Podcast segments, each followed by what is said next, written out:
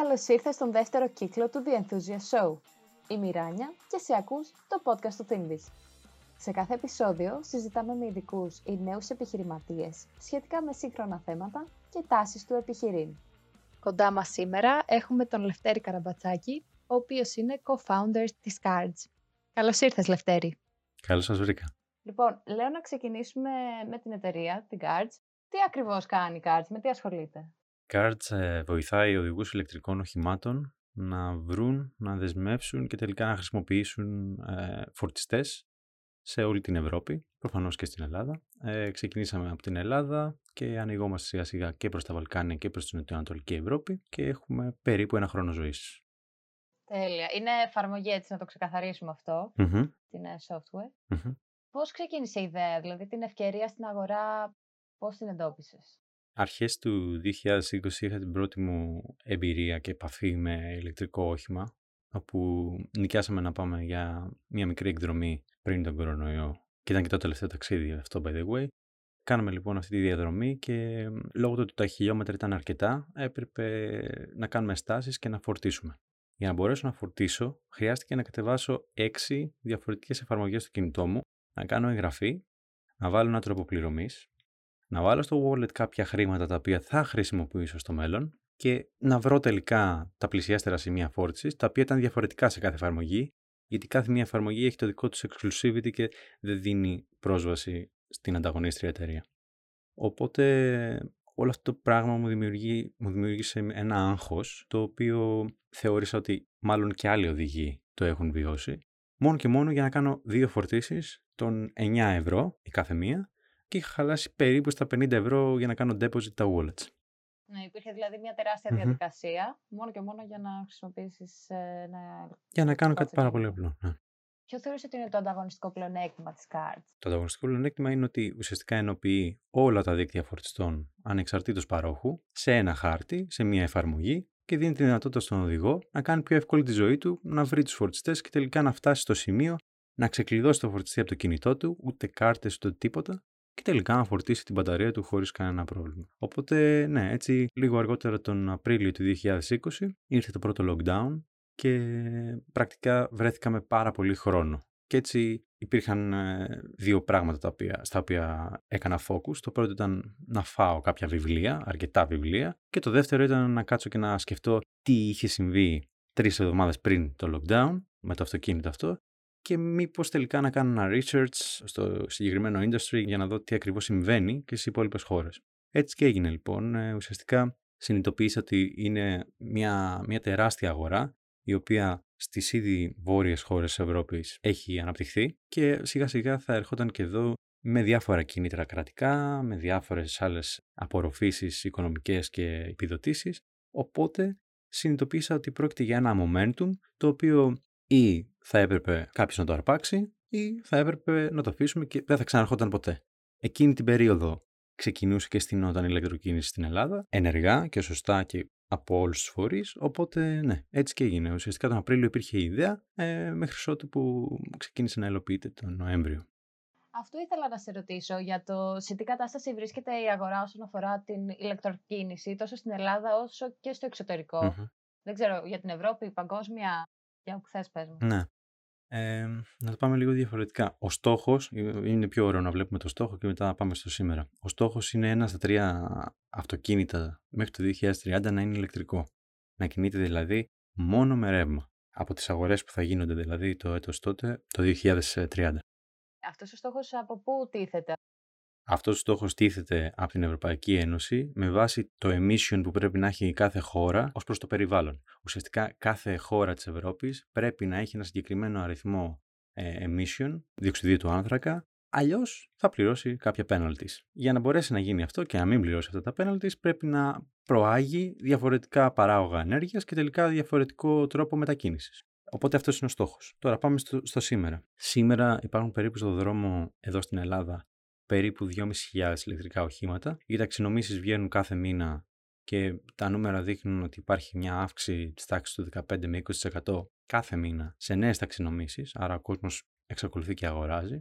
και έχουν απορροφηθεί ήδη κάποια κεφάλαια από την ε, επιδότηση του προγράμματος Κινούμε ηλεκτρικά, που ήταν μια πρωτοβουλία του Υπουργείου Περιβάλλοντος και Ενέργειας, που μας δείχνουν ένα καλό σημάδι για το τι συμβαίνει εδώ. Όσον αφορά τις υπόλοιπες χώρες στόχους που έχουμε σαν εταιρεία, εκεί τα πράγματα είναι λίγο καλύτερα, αν και πρώιμα, αλλά λίγο καλύτερα με την έννοια ότι έχουν ήδη ξεκινήσει να τιμολογούν οι εταιρείες τους οδηγούς, άρα ο οδηγός δεν φορτίζει το όχημά του δωρεάν, όπως συνέβαινε στην Ελλάδα μέχρι πριν από ένα μήνα. Και έτσι αποκτήσαμε και την πρώτη μας εμπειρία, όπου η εφαρμογή βγήκε σε beta μορφή, με ένα άσχημο design στην αρχή, το οποίο χρησιμοποίησαν κάποιοι οδηγοί με απόλυτη ας πούμε εχεμήθεια φόρτισαν τα οχήματά τους στη Ρουμανία και μας έδωσαν πίσω πολύτιμο feedback για το πώς να στήσουμε τις οθόνες της εφαρμογής. Οπότε θα σου έλεγα ότι ναι, είναι λίγο καλύτερα τα πράγματα εκεί. Θα έλεγα περίπου είναι ένα χρόνο μπροστά από ό,τι συμβαίνει σήμερα στην Ελλάδα. Ναι. Εσείς κοιτάτε κυρίως την Ελλάδα ως αγορά ή και παγκόσμια, να το εξαπλώσετε όσο πάει; Ε, στην αρχή ο στόχος μας ήταν να ασχοληθούμε μόνο με την ελληνική αγορά πήρε περίπου δυόμιση ώρες να καταλάβουμε ότι δεν υπήρχε λόγος να ασχοληθούμε μόνο με την ελληνική αγορά γιατί είναι μια εφαρμογή. Μπορεί να κατέβει από οπουδήποτε στον κόσμο, από οποιονδήποτε χρήστη οδηγό και τελικά να μπορέσουμε να κάνουμε penetrate διάφορες αγορές στόχους. Έτσι λοιπόν αποφασίσαμε στρατηγικά να ανοιχτούμε και στις υπόλοιπες χώρες, ξεκινώντας όπως είπα πριν από τα Βαλκάνια και ανεβαίνοντας προς τα πάνω σε όλη την νότιο-ανατολική Ευρώπη και να φτάσουμε μέχρι και κάτω από τα Nordics, δηλαδή να φτάσουμε μέχρι και Λετωνία-Εστονία. Πολύ ωραία, πολύ ωραία. Να. Εσύ έχεις την ιδέα αυτή, ε, σου έρχεται η ιδέα αυτή την καραντίνα. Ναι. Ποια ήταν τα βήματα που ακολούθησες για να την πραγματοποιήσεις; Να σημειώσουμε το εξής, ότι εγώ εκείνη την περίοδο εργαζόμουν σε μια άλλη startup εταιρεία, οπότε ήταν ήδη αρκετές οι ευθύνες και το άγχος. Άρα δεν υπήρχε το κατάλληλο effort να αποδώσω την ημέρα. Οπότε έμενε η νύχτα να μπορέσω να κάνω focus και να αφιερώσω κάποια συγκεκριμένα σημεία του μυαλού μου και του, του εαυτού μου στο research. Άρα το πρώτο ήταν το research και το δεύτερο ήταν ένα πρώτο product market fit ερωτηματολόγιο που δημιούργησα ολομόναχος χωρίς να έχω κάποια εικόνα και έδωσα σε μερικούς οδηγούς Έλληνες που είχαν ηλεκτρικό όχημα τους οποίους βρήκα randomly από ένα group ηλεκτροκίνησης ε, στο facebook. Έτσι λοιπόν έβγαλα κάποια αποτελέσματα, μην φανταστείτε, 50 οδηγοί ήταν και συνειδητοποίησα ότι και οι 50 μου επιβεβαίωναν ότι λείπει από το κινητό τους μια εφαρμογή η οποία θα τα έχει όλα μαζί, συγκεντρωμένα και θα μπορούν να κάνουν τη φόρτιση από εκεί. Πρώτη επιβεβαίωση λοιπόν αυτή. Δεύτερη επιβεβαίωση ήταν οι έρευνες επιστημονικού επίπεδου πλέον, οι οποίες ε, επιβεβαίνουν ότι είναι ένα industry το οποίο θα εξελιχθεί. Υπάρχει ένα συγκεκριμένο market το οποίο ασχολείται με την ενοποίηση δικτύων φορτιστών, άρα δεν εφήβρα με τον τροχό, υπάρχει στις αναπτυγμένες χώρες, απλά δεν είχε έρθει ακόμα εδώ και ήταν η ευκαιρία να, να μπορέσω να το κάνω. Having said that, νομίζω ότι ναι, μετά κύλησε λίγο διαφορετικά. Οπότε από την ιδέα περάσαμε λίγο στο να επιβεβαιωθούμε ότι αυτό συμβαίνει και στους άλλους οδηγούς και έπειτα κατευθείαν σε ένα business plan το οποίο, πώς να το πούμε, μου κίνησε την περιέργεια να δω τι έσοδα μπορεί να έχει αυτό, σε πόσες χώρες μπορεί να βγει, πώς βγάζουμε λεφτά, πότε θα βγάλουμε λεφτά και ούτω καθεξής. Ε, και τότε πήρα την απόφαση να το ξεκινήσω, μη έχοντας ιδέα από πού θα σηκώσω λεφτά και ποιος θα είναι ο co-founder, γιατί ήθελα οπωσδήποτε ένα co-founder. Φώναξα στο σπίτι μου τον τότε συνάδελφό μου και πλέον συνέτερο της Cards, τον Πέτρο τον Μπένο, και του εξήγησα ότι ξέρεις κάτι, υπάρχει αυτό το project, είναι σε πολύ πρώιμο στάδιο ακόμα. Θα σου δείξω το version 1, αυτό που έχω σχεδιάσει, και θα ήθελα λίγο τα τεχνικά φώτα σου, γιατί εγώ δεν γράφω κώδικα. Θα ήθελα να μου πεις αν είναι εφικτό αυτό, αυτό, αυτό και αυτό. Εκείνος, αφού μου έδωσε τη, τη βοήθεια που του ζήτησα, λίγο πριν φύγει εκεί στην πόρτα μου λέει: Ξέρεις κάτι, θέλω να το κάνουμε μαζί. Εγώ εκείνη την ώρα προφανώς χάρηκα πάρα πολύ, γιατί ο Πέτρος πέρα από συνάδελφος έγινε και φίλος με το πέρασμα των χρόνων ε, στην προηγούμενη εταιρεία που ήμασταν. Οπότε, ναι, μέσα σε ένα βράδυ ουσιαστικά είχα βρει και τον, και τον co-founder και ήταν το επόμενο κομμάτι, το επόμενο μέρος να, να βρούμε τα χρήματα. Θεωρείς είναι καλό να συνεργάζονται φίλοι; Ε, εξαρτάται. Τι σημαίνει αυτό. Όταν λέω ήμασταν φίλοι, εννοώ ότι έχουμε περάσει διάφορες εμπειρίες μαζί, πέρα από το γραφείο, in terms of team bonding, από αυτή την έννοια. Είμαστε και οι δύο λάτρε της ίδιας μουσικής, οπότε βρεθήκαμε σε ίδιες συναυλίες, τον καιρό που υπήρχαν συναυλίες. Οπότε ναι, έχουμε κοινά ενδιαφέροντα και περνάμε καλά και μέσα και έξω από το γραφείο. Και όταν λέω μέσα εννοώ under all conditions άγχους, στρες, πίεσης, προβλημάτων, τεχνικών bugs κλπ. κλπ. Τέλεια. Οπότε ναι, γιατί όχι. Υπάρχει ένα ωραίο κλίμα, εγώ αυτό καταλαβαίνω. Υπάρχει πάρα πολύ ωραίο κλίμα, ναι. Πολύ σημαντικό. Ποια θεωρείς ότι είναι τα πιο σημαντικά εμπόδια που συναντήσατε στην υλοποίηση της εταιρείας; Τα πιο σημαντικά εμπόδια νομίζω ότι ήταν στην αρχή το να μας εμπιστευθούν οι πρώτοι συνεργάτες, διότι βγήκαμε ξαφνικά από το πουθενά, φτιάξαμε ένα WordPress landing page το οποίο είχε ένα λογότυπο που σχεδίασα μέσα σε ένα βράδυ και κάποιες πολύ κάτσι προτάσεις έτσι για να είναι ωραίες προς τον οδηγό μήπως και μαζέψω κάποιο beta invitation, ας πούμε, κάποιο beta request. Όμως έπρεπε να δω και τι θα κάνω με τους συνεργάτες. Γιατί το να μαζεύεις χρήστες χωρίς να έχεις συνεργάτες για να σου δώσουν την πρόσβαση στα δίκτυα τους δεν υπήρχε νόημα. Άρα λοιπόν το πρώτο εμπόδιο ήταν ότι έπρεπε να πω ψέματα και να πιάσω έναν έναν τους ε, δυνητικούς συνεργάτες. Να τους πω: Γεια σας, είμαι ο Λευτέρη Καραβατσάκη, είμαι ο CEO της Cards. Έχουμε μια εφαρμογή. Έχουμε μια εφαρμογή. Έχουμε σηκώσει λεφτά. Είμαστε έτοιμοι τα παρουσίαζε ότι τα έχεις έτοιμα, δηλαδή, ότι ήσασταν set to, to, go. Ναι, ακριβώς, ακριβώς. Μια χαρά. Κοιτούσα λίγο πιο μπροστά από ότι, από ότι ήμασταν στην πραγματικότητα. Έχουμε σηκώσει λεφτά λοιπόν, έχουμε αυτό, έχουμε πέντε χρήστες και έχουμε ήδη συνεργασίες με αυτούς. Οπότε αυτό δεν υπήρχε κάποιος τρόπος να το επαληθεύσουν από το να πάρουν τηλέφωνο τον ανταγωνιστή και να πούν Έχετε συνεργασία με αυτόν. Το οποίο συνέβη, by the way. Εντάξει, OK, okay, προχωράμε. Και έτσι έκλεισα τις πρώτες μου συνεργασίες με αυτόν τον τρόπο. Προφανώς πάρα πολλά άκυρα από πολύ σοβαρούς παίκτες στην Ολλανδία, στη Γαλλία. Όχι γιατί δεν τους ενδιέφερε το cards, αλλά δεν τους ενδιέφερε η αγορά. Δεν τους ενδιέφερε αυτό το κομμάτι της Ευρώπης. Οπότε αυτό ήταν το πρώτο εμπόδιο. Το δεύτερο εμπόδιο ήταν ε, το να βρούμε τα πρώτα χρήματα, να στήσουμε κάτι το οποίο θα, είχε, θα, θα έβγαζε νόημα, ας πούμε, για τον οδηγό. Mm. Το οποίο και αυτό λύθηκε λίγο αργότερα, τον Ιούλιο του ίδιου έτους, όταν αποφασίσαμε να δηλώσουμε παρέτηση την ίδια στιγμή στο ίδιο meeting. Οπότε φωνάξαμε τους δύο co-founders και τους ανακοινώσαμε ότι ξέρετε κάτι, ήρθε η ώρα να αφήσουμε αυτό το πλοίο και να πάμε σε ένα άλλο πλοίο το οποίο ξεκινάμε εμείς, ένα ταξίδι. Και εκείνοι αντί να μας πούνε: OK, σηκωθείτε, φύγετε από εδώ τώρα και δεν υπάρχει αυτό που κάνατε, η προδοσία, είπαν: Ωραία, περιμέναμε να συμβεί αυτό θα σας εμπιστευτούμε τα λεφτά μας, είμαστε οι πρώτοι επενδυτές σας. οπότε κλείνουμε από τώρα συμφωνία και ε, δίνουμε τα χέρια ότι ε, θα γίνουμε οι πρώτοι angel investors. Και βγήκαμε από το meeting room με παρέτηση και τα πρώτα χρήματα. Ήταν εξαιρετική, εξαιρετική εμπειρία. Πολύ καλά πήγε ανέλπιστη εξέλιξη, δεν το περιμένω. Ναι, ήταν φορτισμένη συναισθηματικά με την έννοια ότι στην προηγούμενη εταιρεία ήμασταν οι πρώτοι που μπήκαμε. Ο Πέτρος ήταν ο πρώτος developer, εγώ ήμουν ο πρώτος που ασχολήθηκε με το customer success και τα operations. Οπότε το έχουμε δει από την αρχή όλο, από το μηδέn. Και το στήσαμε όλο από το μηδέν μαζί με τους δύο co-founders. Άρα ήταν αρκετά δύσκολο το να τους εξηγήσουμε γιατί το κάνουμε αυτό δεν το κάναμε εις βάρος της εταιρείας, αλλά το κάναμε γιατί είδαμε ένα opportunity το οποίο μπορούμε να ε, εκμεταλλευτούμε δεδομένης της εμπειρίας μας και των όσων έχουμε δει ήδη στην τότε startup εταιρεία. Άρα ναι.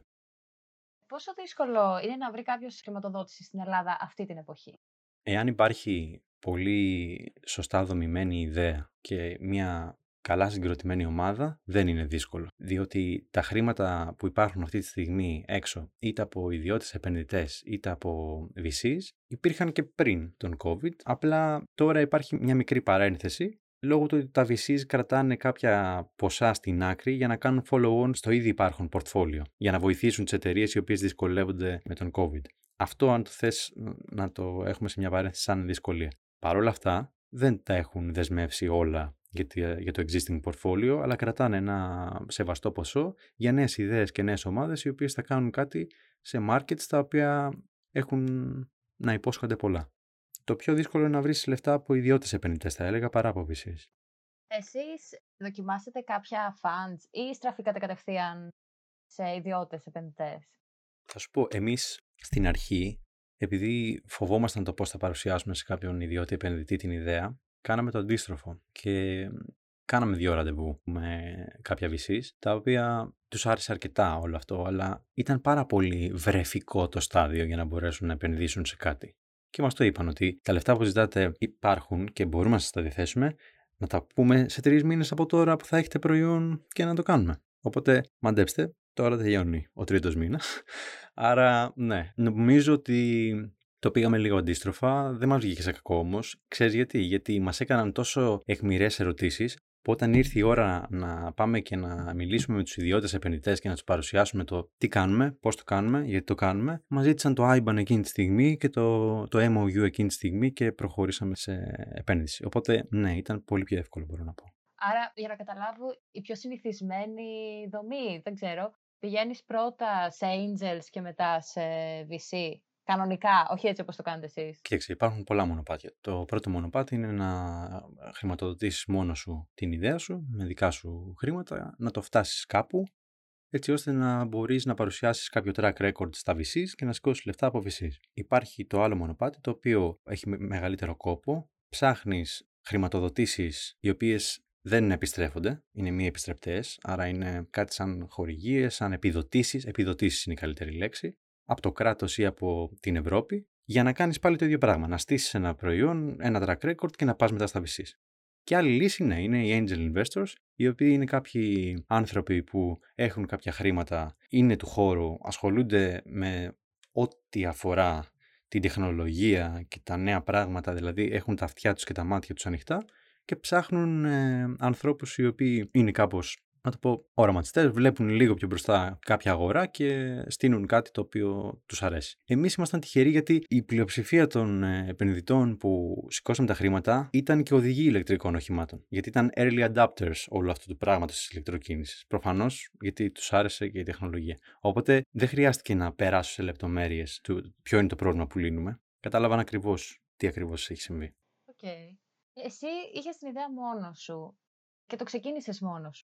Τι θα έλεγε σε κάποιον που έχει μια ιδέα, φοβάται; Mm. Πώς ξεπερνάει κάποιος αυτό το φόβο να ξεκινήσει μόνος του; Ναι, κοίταξε, το διάστημα που ήμουν μόνος μου ήταν πάρα πολύ μικρό. Ήταν 1,5 μήνα. Μετά το ταξίδι ξεκίνησε με τον Πέτρο, οπότε ο ένας είχε και υποστήριζε τον άλλον. Άρα το πρώτο πράγμα είναι ότι co-founder 100% δεν υπάρχει καλύτερο πράγμα από το να βρεις έναν σωστό co-founder ο οποίος να συνάδει σε αυτά τα οποία σκέφτεσαι και οραματίζεσαι και ο οποίος τελικά θα μπορεί να σε υποστηρίξει και να σε συμβουλέψει όχι με βάση το τι θες να ακούσεις αλλά το τι χρειάζεται πραγματικά να ακούσεις στη, στην κατάσταση που βρίσκεσαι. Άρα μπορώ να πω ότι ήμουν αρκετά τυχερός, ελπίζω και ο Πέτρος το ίδιο, που είχαμε αυτή την εξέλιξη και αυτή τη χημεία είναι πράγματι κάτι το οποίο στην αρχή σε φοβίζει, είναι κάτι το οποίο σου δημιουργεί μια βεβαιότητα και μπορώ να πω ότι εν ώψη εκείνης της κρίσης, της οποίας δεν έχουμε ξεπεράσει ακόμα έτσι, ε, εξακολουθεί και υπάρχει ο κορονοϊός και όλο αυτό, όλη αυτή η αβεβαιότητα,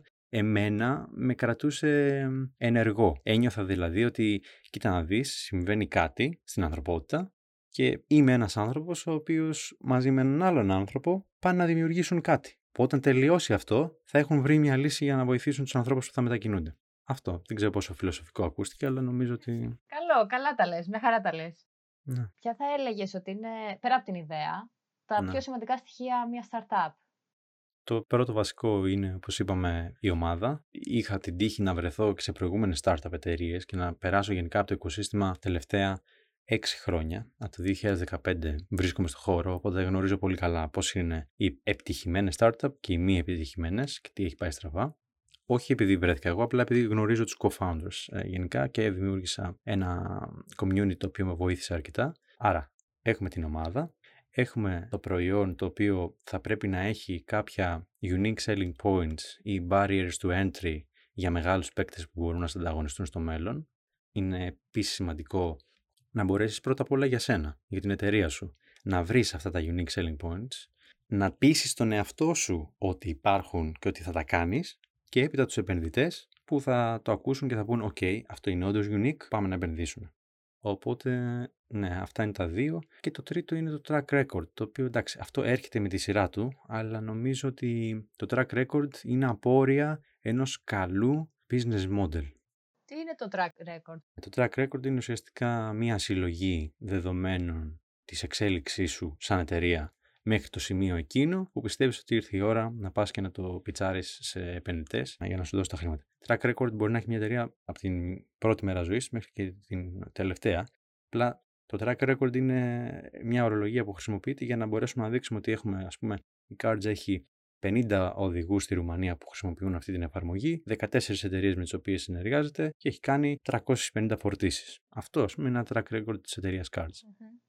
Αυτά νομίζω είναι τα βασικά στοιχεία που βρίσκονται κάτω-κάτω στην πυραμίδα. Ένας επιχειρηματίας τι ικανότητες πρέπει να έχει, ποιες είναι οι πιο σημαντικές να εξελίξει; Νομίζω ότι το πρώτο πράγμα που έμαθα μέσα από αυτό, δεν μπορώ να πω ότι αυτό αποκαλούμε επιχειρηματίες, αλλά οδεύω προς τα εκεί, είναι το learning something new. από την πρώτη στιγμή που πήρα την απόφαση κάθε ημέρα να πιέζω τον εαυτό μου να βρει κάτι το οποίο θα κλείνει το task learn something new, μου έδωσε πάρα πολλά. Γιατί βλέπεις κάποια κομμάτια του εαυτού σου τα οποία τα καλυτερεύεις, βλέπεις κάποια ήδη υπάρχοντα κομμάτια του εαυτού σου τα οποία νόμιζες ότι ήταν σωστά αλλά τελικά δεν ήταν και παίρνεις πολύτιμες γνώσεις από διάφορα βιβλία, άρθρα, ομιλίες, ανθρώπους, ε, επικοινωνίες και με αυτόν τον τρόπο εξελίσσεσαι. Άρα, learning something new και το δεύτερο κομμάτι είναι το να μην φοβάσαι το τι θα συμβεί και το τι μπορεί να γίνει. Αυτό το κομμάτι, το, το, το μονοπάτι ας πούμε της επιχειρηματικότητας νομίζω ότι είναι πιο πολύ ένα ταξίδι το οποίο πετυχαίνεις, αποτυγχάνεις, δεξιά-αριστερά ή και το αντίστροφο και τελικά μεταφέρεις αυτή τη γνώση των αποτυχιών σου στους επόμενους που θέλουν να ακολουθήσουν. Οπότε στην πραγματικότητα,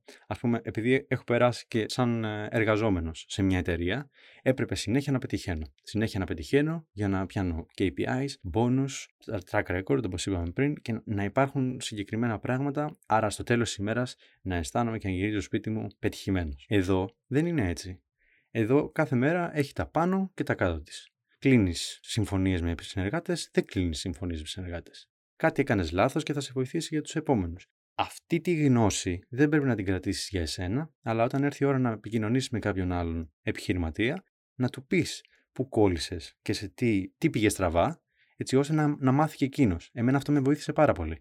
Γιατί... Να μεταφέρεις τη γνώση. Ακριβώς. Γιατί ε, αν και λίγα τα χρόνια που είμαι στο χώρο, όταν μιλούσα με τους, ε, με τους επιχειρηματίες, η πρώτη ερώτηση που έκανα δεν ήταν τι έχεις κάνει και τι έχεις πετύχει. Ήταν θέλω να μου πεις δύο πράγματα, ένα πράγμα αν έχεις κάνει, που δεν πήγε καλά.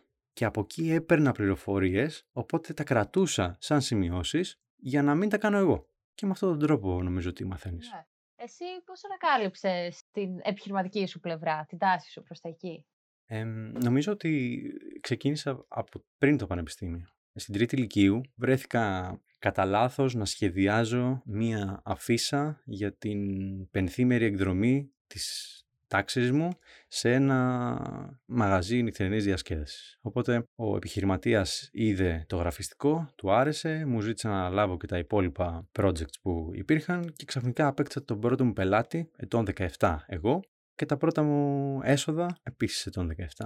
Από μικρό στη βιοπάλια. Ναι, χωρίς να το θέλω. Ε, ξαφνικά κάποια στιγμή είχα ένα πορτφόλιο 9 ανθρώπων, ώσπου κάποια στιγμή ήταν ο πατέρας μου στο σαλόνι και χτύπησε το κουδούνι και ήταν ένας άνθρωπος ο οποίος έφτιαχνε ξύλινα δάπεδα και είχε έρθει να του κάνω demonstration το website που θα του έφτιαχνα.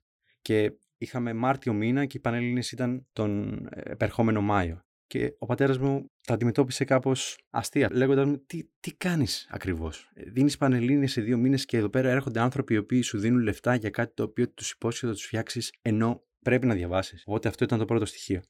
Ε, και το δεύτερο στοιχείο μετά με το που μπήκα στο πανεπιστήμιο, ξεκίνησα και ακολουθούσα όλα τα προγράμματα. Κατέβηκα σε πρώτο επιχειρηματικό διαγωνισμό του EG με ένα επιχειρηματικό πλάνο. Εκεί έμαθα για την ομάδα, ας πούμε. Το πρώτο μου επιχειρηματικό πλάνο ήμουν μόνος μου. Και εκεί έχασα το βραβείο και την, την ε, μετέπειτα ας πούμε, πορεία στο διαγωνισμό, γιατί μου είπαν ότι από τη στιγμή που δεν έχεις ομάδα, είναι ένα βασικό συστατικό που ζητάμε σαν requirement για να μπορέσεις να συνεχίσεις. Οπότε το πήρα αυτό το εφόδιο. Και το, ναι, τα επόμενα βήματα ουσιαστικά είναι σαν συνεργασίες με τις υπόλοιπες startups που συνεργάστηκα. Άρα αυτό θα το πρότεινε σε έναν ε, φοιτητή να συμμετέχει σε διαγωνισμούς, σε οργανισμούς, για να αναπτύξει και αυτό το επιχειρηματικό του κομμάτι.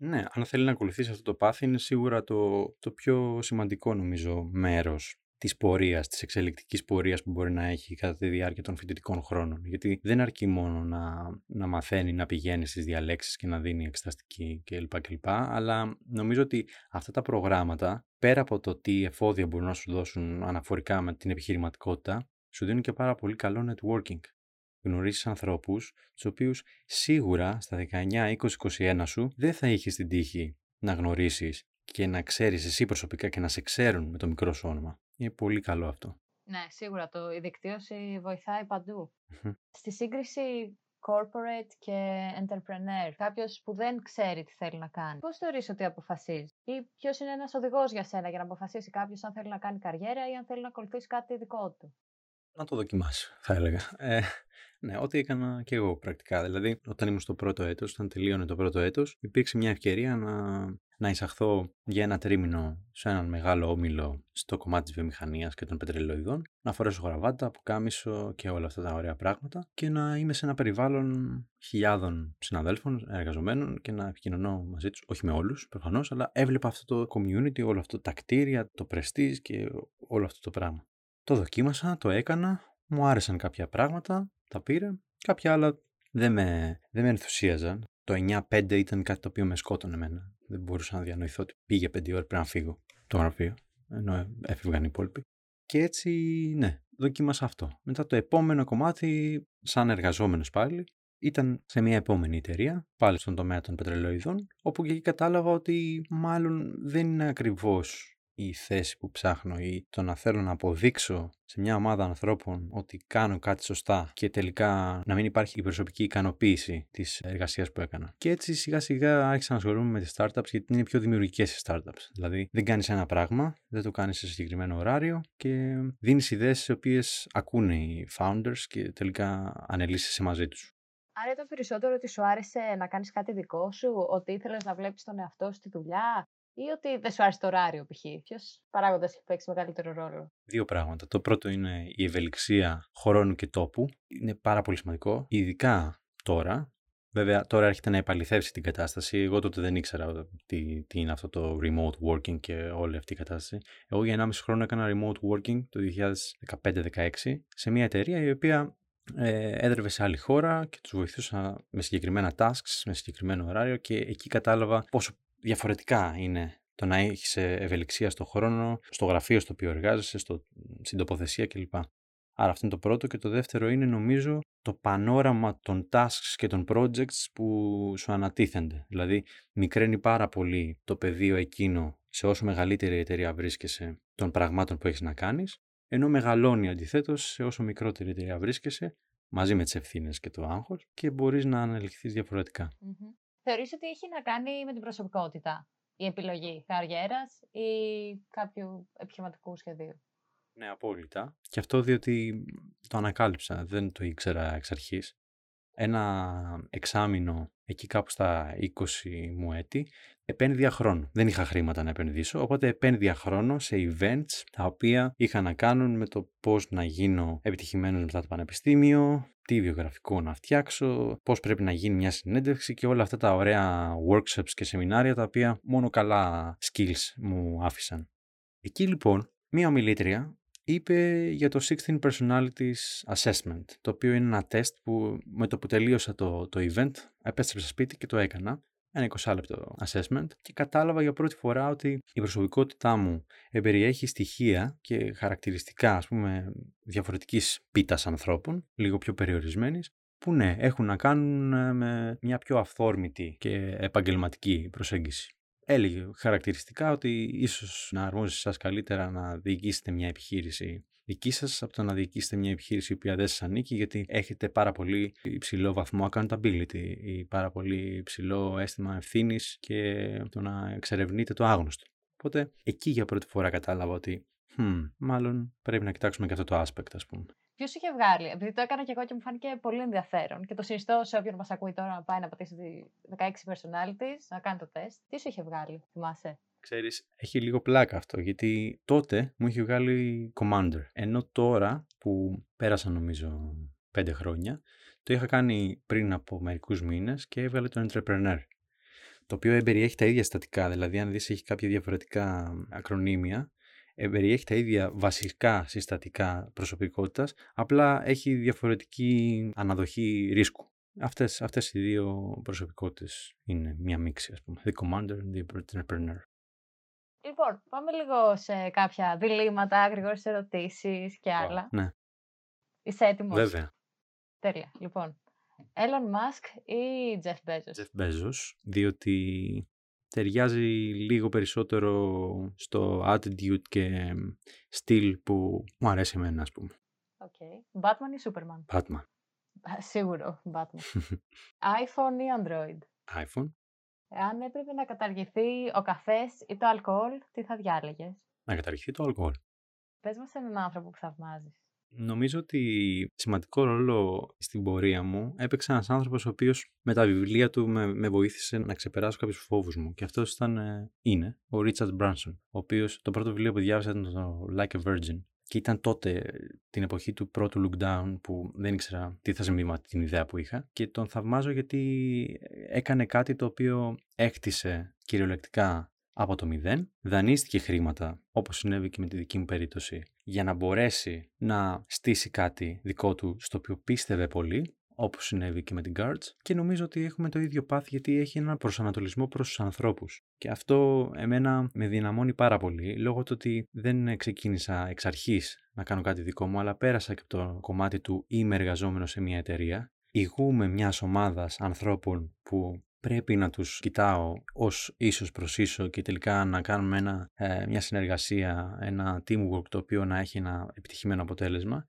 Και έτσι ήταν και ο Ρίτσαρντ, δηλαδή, ακόμη και σήμερα, που είναι σε πολύ μεγάλη ηλικία, πηγαίνει στα γραφεία της εταιρείας. Εντάξει, σήμερα δεν ξέρω λόγω του COVID, αλλά μέχρι προσφάτως πριν τον COVID, πηγαίνει στα γραφεία της εταιρείας, ανεβάζει φωτογραφίες στο LinkedIn, κάθεται στο γραφείο κάποιων ανθρώπων που εργάζονται για αυτόν και τους ρωτάει αν είναι καλά, πώς ήταν η μέρα τους, τι κάνουν κλπ. Αυτό για εμένα είναι το πιο βασικό.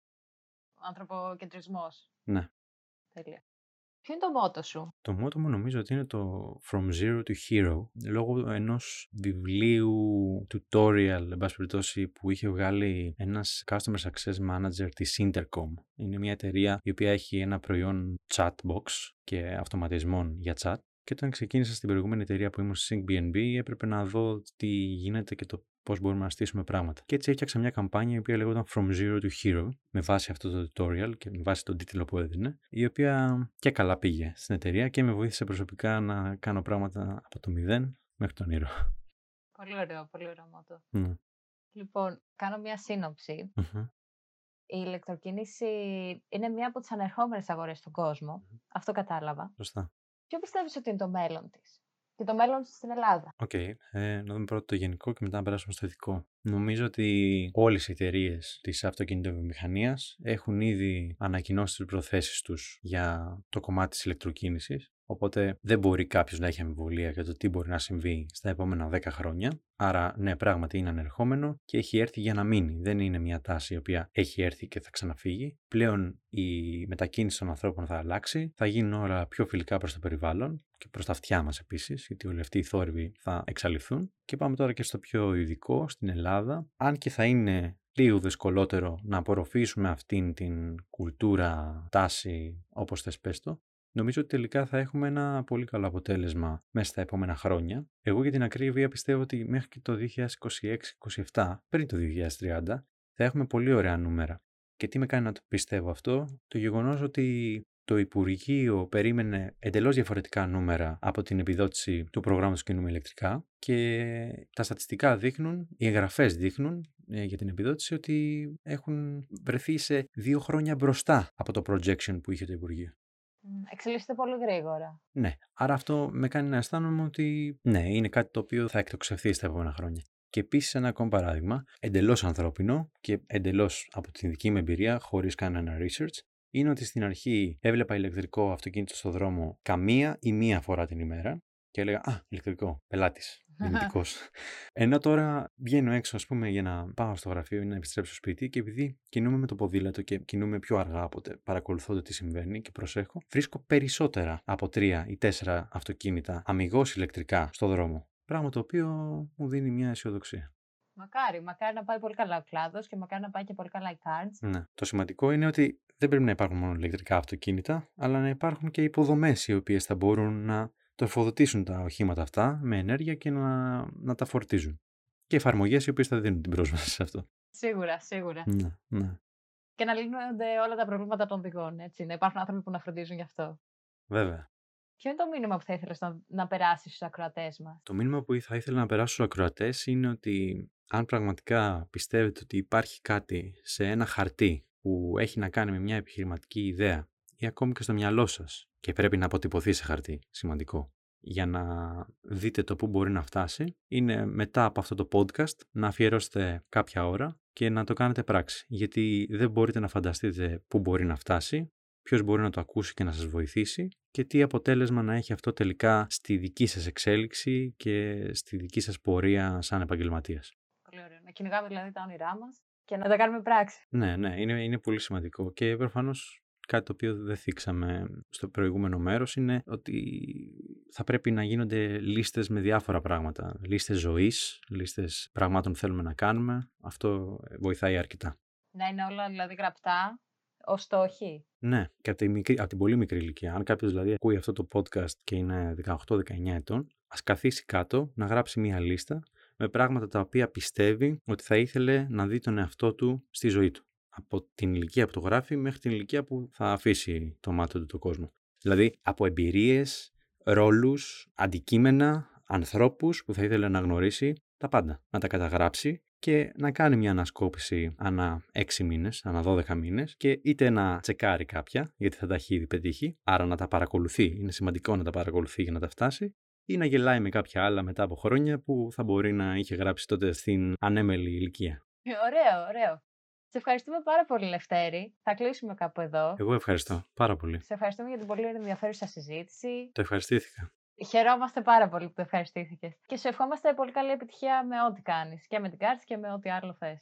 Εγώ σας εύχομαι τα καλύτερα και να, να συνεχίσετε να κάνετε τέτοιες προσπάθειες γιατί μόνο βοηθούν τους ανθρώπους που είναι followers αυτού του community.